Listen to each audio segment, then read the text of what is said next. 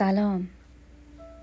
من بهاره هستم و امشب می‌خوام شما رو به سفری به شرق کیوتو ببرم.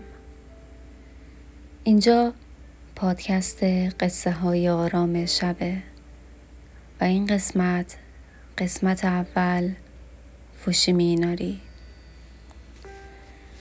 این داستان توسط خود من نگارش شده. با من همراه باشید و امیدوارم این داستان بهتون آرامش بده و شما رو برای یه خواب راحت آماده کنه.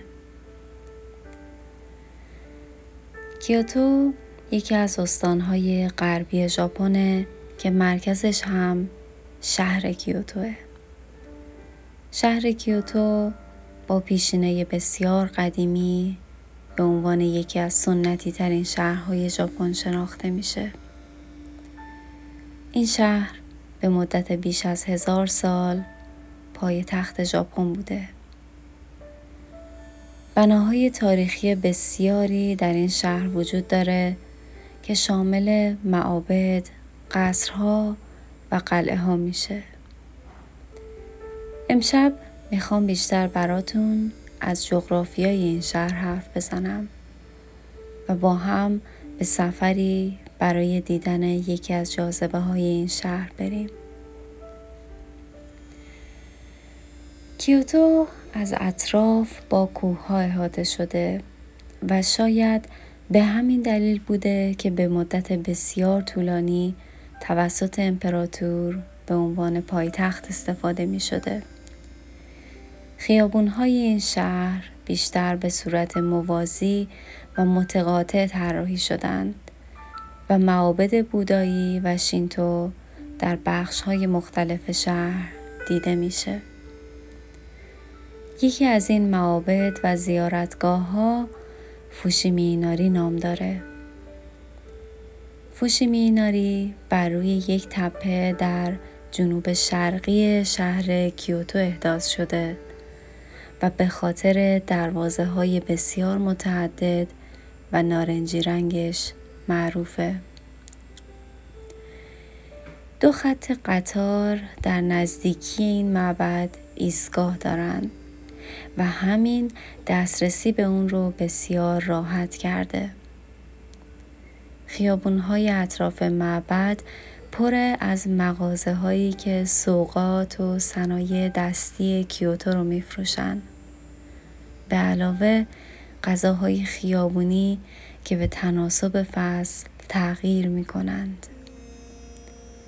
سیب زمینی شیرین در زمستان و بستنی های رنگارنگ در تابستان طرفداران زیادی دارند. ورودی معبد یک دروازه بزرگ نارنجی که در یک سمت خیابان اصلی قرار گرفته. بعد از رد شدن از دروازه وارد خیابان عریضی میشیم که انتهاش یک معبد قرار گرفته و مردم در مقابلش مشغول دعا خوندن و تعظیم کردن هستند.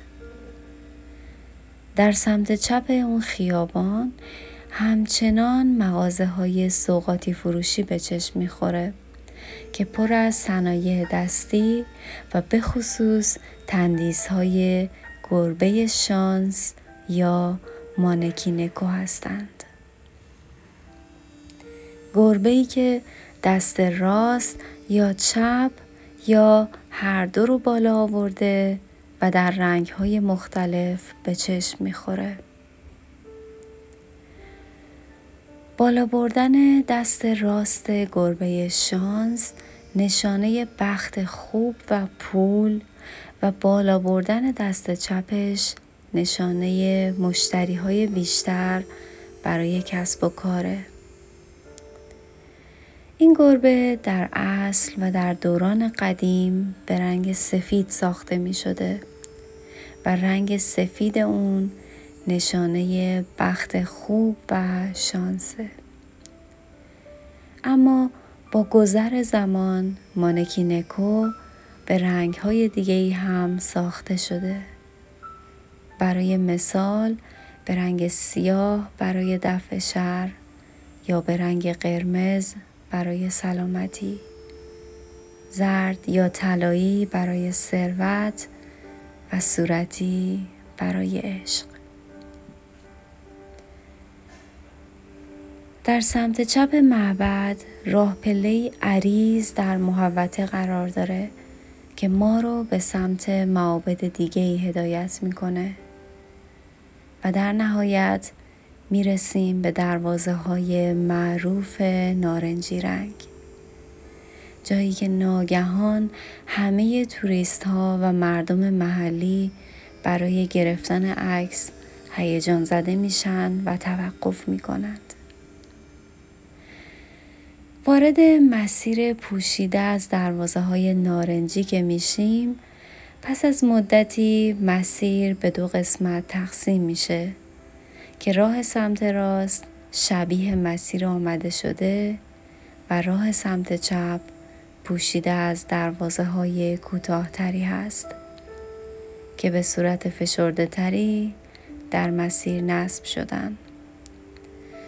و به همین دلیل مسیر به صورت تونلی رمزالود در اومده و شاید در واقع جذاب ترین محل برای گرفتن عکس و ثبت خاطرات باشه. از هر کدوم از مسیرهای سمت راست یا چپ که بریم وارد محوطه میشیم که با معابد بسیار کوچک احاطه شده که معمولا در مقابلشون شمعی روشنه اینجا و آنجا هم مغازه های کوچکی برای خرید شم یا دعا یا فال وجود دارند. مسیر با دروازه های نارنجی رنگ ادامه پیدا می‌کنه و به صورت پلکانی بالا میره و هر چقدر بالا و بالاتر میریم بیشتر فراموش می‌کنیم که این تپه در واقع در میان شهری پر جنب و جوش قرار گرفته.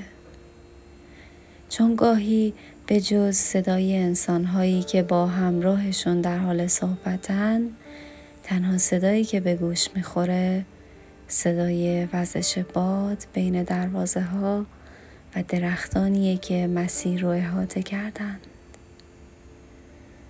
مسیر اونقدر بالا میره تا بالاخره به یه تالاب می‌رسه که نیمی از اون با مسیر احاطه شده. راه سمت راست ما رو به سمت معابد پراکنده و کوچکی می‌بره که با ریسه های رنگی تزئین شدن. گهگاهی گربه در بینشون دیده میشه. در پشت این معابد کوره راهی به سمت بالای تپه از میان درختها میگذره. همینطور منظره زیبایی از تالاب و انکاس معابد در اون دیده میشه. اگه خوب به آب تالاب خیره بشید گهگاه ماهی ها یا لاک پشت هایی رو می‌بینید که با آرامش هرچه تمامتر در حال شنا و اکتشاف انعکاس تصویر غریبه ها بر روی سطح آب هستند. راه سمت چپ با دروازه های نارنجی ادامه پیدا می‌کنه و ما رو به بالای تپه هدایت می‌کنه. بالای تپه که می‌رسیم فضایی برای نشستن وجود داره و کافهی برای خریدن یک نوشیدنی یا بستنی از اینجا راه به دو قسمت تقسیم میشه و مسیرهای متفاوتی رو در بر می‌گیره. اما در نهایت هر دو به یک محل مرتفع دیگه در تپه منتهی میشن. در تمام طول راه دروازه های نارنجی جنگل انبوه اطراف مسیر و زیارتگاه های کوچک و متعدد شما رو همراهی می کنند و همینطور صدای بادی که بین درختان میوزه. موقع پایین اومدن از تپه و برگشت می‌تونید مسیر فرعی رو انتخاب کنید که از کنار آبشار کوچکی میگذره. و سرسبزی فضا در تعادل عجیبی با مجسمه های خدای فوشیمی ایناری ایناری اوکامی یا همون روباه قرار داره. قصه های کوهن زیادی در مورد این روباه ها و اینکه چرا اونها به عنوان خدایان این معبد پرستش می شدن وجود داره. اما اونچه که به نظر میاد اینه که این روباه های سنگی هنوز هم قدرت خودشونو در قلم روی فوشیمیناری حفظ کرد